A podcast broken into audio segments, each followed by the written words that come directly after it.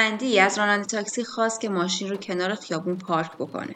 بارون میبارید و نور قرمز چراغ یه بوتیک بلورهای شبیه یاقوت رو کف خیابون پخش کرده بود و ماشین‌های گذری با صدای شبیه خسخس طول خیابون 19 رو طی می‌کردن.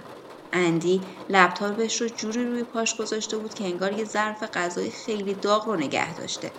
شیشه تاکسی رو پایین داد و مودم کابلی رو روی سقف تاکسی گذاشت تا اینترنت قطع نشه و بتونه تمام مراسم رو با دقت ببینه. استیو جابز مشغول معرفی آیفون بود، اما چیزی که برای اندی اهمیت داشت اون گجت کوچیک نقره‌ای رنگی نبودش که استیو داشت به حضار نشون میداد، بلکه چیزی بود که بهش میگفتن iOS. اندی مسحور سیستم عامل آیفون کوچیک شده بود. این داستان درباره آیفون نیست. این داستان مردیه که استیو جابز ناهارش رو دزدید.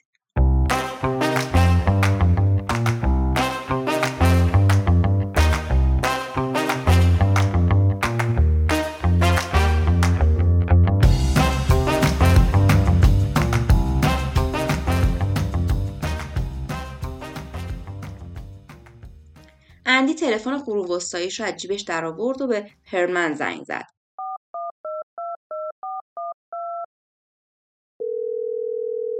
حسش ترکیبی از عصبانیت و واخوردگی بود. پرمن سریع جواب داد. دیدیش؟ تو هم مراسمو دیدی؟ دیدمش اندی. چیزی که ساخته 10 برابر بهتر از چیزیه که ما داریم. نمیدونم چطور به این نتیجه رسیدی. لعنت به استیو. چیزی که اونا ساختن واقعا فوق‌العاده است.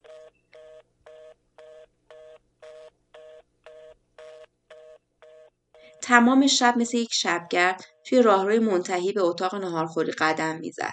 تمام چیزی که میخواست یه دلداری ساده و یه لیوان شیر ولرم بود. تصور نمیکرد که کسی سریعتر از اون از خط پایان گذشته باشه. روز بعد اندی روبین خالق اندروید تمام ایده های ساده‌ای که تو ذهنش داشت رو بازنویسی کرد. اونا باید دوباره اندروید رو طراحی میکردن. طرح اپل از چیزی که ساخته بودن چندین پله بهتر بود. این نگاه خلاقانه که گوشی موبایل با داشتن اطلاعات موقعیت مکانی کاربر ایده های جدیدی به اون بده، در برابر چیزی که استیو جابز ساخته بود کم ارزش به نظر می رسید. برای همین به توبی راست دستور داد که یه آیفون بخره. توبی، یه آیفون بخر، اولین آیفون رو، و بعد دوباره طرح‌ها رو نگاه کرد. گوشی موبایل اونها در برابر چیزی که اپل ساخته بود بیشتر شبیه یه گجت چوبی به جا مونده از عصر مایاها بود که کسی هم حاضر نمیشد در برابر آیفون از اون حمایت بکنه.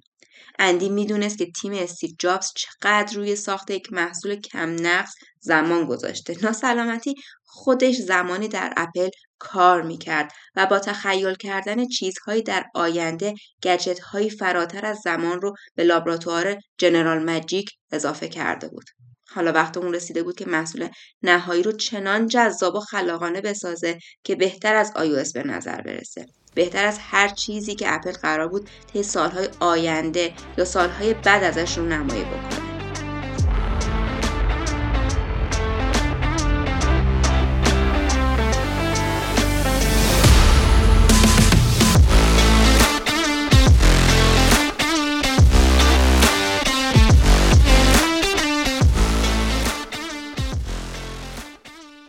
جزیره کایمن تو تابستون 1990 تقریبا همین شکل و شمایلی رو داشت که امروز داره.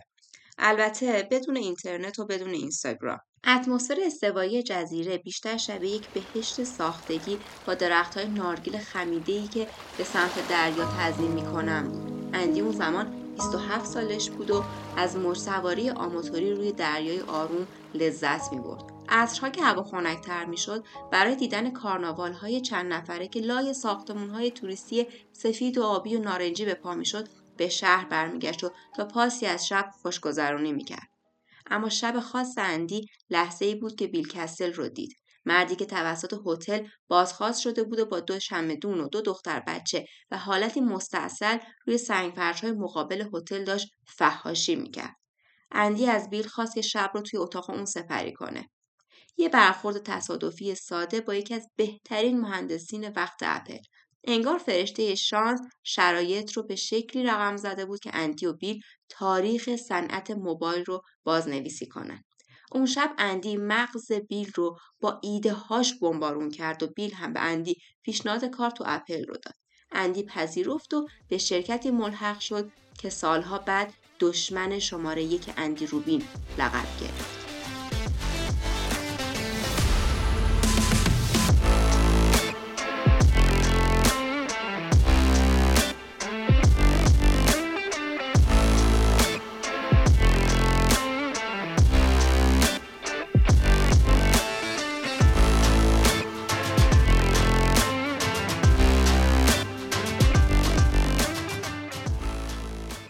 اولین آیفون چنان ضربه‌ای به اندروید زده بود که تیم از معرفی محصول تو پاییز 2007 منصرف شدن. ایده های اندروید شباهت زیادی به آیفون داشت، اما محصول اونا در برابر چیزی که استیو جابز معرفی کرده بود ابتدایی و احمقانه به نظر می رسید. برای همین گوگل تصمیم گرفت تا معرفی اندروید رو عقب بندازه. طرح اولیه باید بازنگری میشد تا اطمینان اندی نسبت به موقعیت محصول نهایی جلب بشه. همه چیز به چیدمان دکمه ها برمیگشت، به اینکه اپلیکیشن های اصلی چطور توی صفحه نمایش داده میشن و کاربر به چه شکلی از وضعیت تمام صفحه یک اپلیکیشن به صفحه هوم برگرده. آیفون معما را برای اونها حل کرده بود. تنها کافی بود تا در برخی از ایده ها بازنگری کنن و تو مسیری قدم بردارن که جاپای اپل مقصد رو بهشون نشون داده بود. HTC Dream محصول نهاییشون بود. گوشی رویایی اندی که اندروید رو اجرا میکرد. سال 2008 اندروید روی یک گجت تایوانی معرفی شد و گوگل به صورت مستقیم به جنگ با اپل رفت. لری پیج روی قایق تفریحیش اسموتی می نوشید. باریستایی که همراهش بود این اسموتی ها رو آماده می کرد. گوشی HTC Dream رو روی پاش گذاشته بود و منتظر بود سرگی برین خبر آپدیت هسته گوگل رو بهش بده. تلفنش زنگ خورد، اما اسمی که روی گوشی نشون داده میشد نگرانش کرد. سرفه کوتاهی کرد و سرمای اسموتی خنکی که خورده بود رو حذف کرد. بله استیو.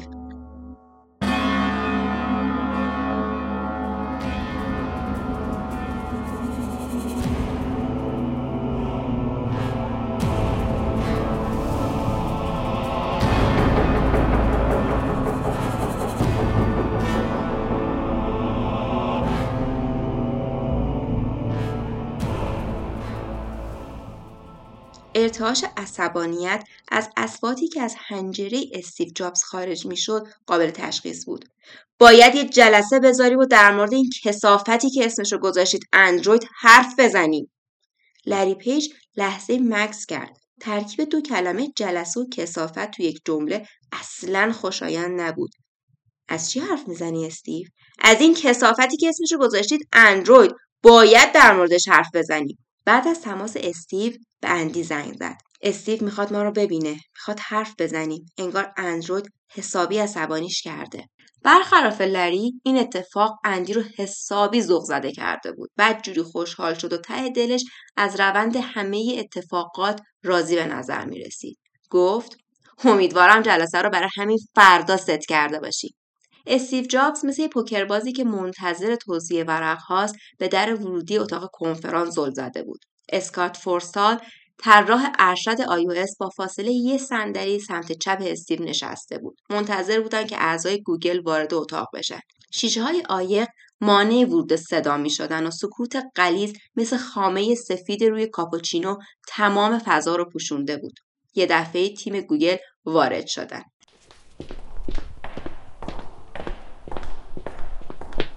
لری پیج با همون ظاهر همیشگی، آلان اوستیز و اندی روبین وارد شدن. روبین همون لباسی رو پوشیده بود که همه این سال‌ها به تن می‌کرد.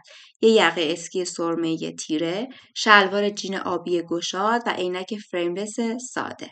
ظاهری که اون سوی اتاق دقیقاً تکرار شده بود. انگار یه کپی سه‌بعدی از استیو جابز وارد اتاق شد و دور میز نشسته بود. جلسه به سرعت آغاز شد و با جملات کوتاه و زننده ادامه پیدا کرد. استیو جابز گفت اندروید یک کپی مشمئز کننده از آیفونه. اندی گفت اپل روح خلاقیت رو به زنجیر کشیده. استیو گفت گوگل کپی کرده. اندی گفت ایده های ما در زیر پوسته پنهان شده. استیو گفت انقدر دلغکی که حتی شبیه من لباس پوشیدی، عینکت شبیه منه، بلیزت شبیه منه، حتی شلوار تنت شبیه منه. تو سعی میکنی منو، ایده های منو، محصول منو تقلید کنی، تو یک دلغک درازی که از سیرک اخراج شده. لری به جابز گفت حالا چی میخوای از ما؟ جابز گفت هر چیزی که اندروید و شبیه iOS میکنه از سیستم عامل خارج کن، مولتی تاش رو حذف کن و مدل تعامل کاربرت رو هم تغییر بده. اندی عصبانی بود، اما عصبانیت هیچ فایده‌ای نداشت.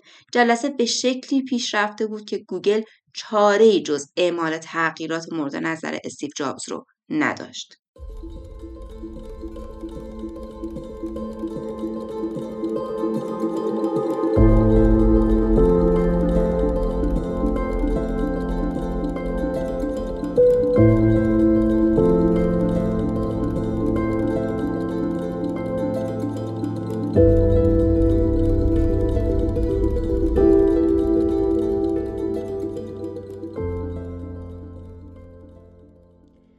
منتظر بود تا غذاش گرم بشه. لازانیا با پنیر برشته.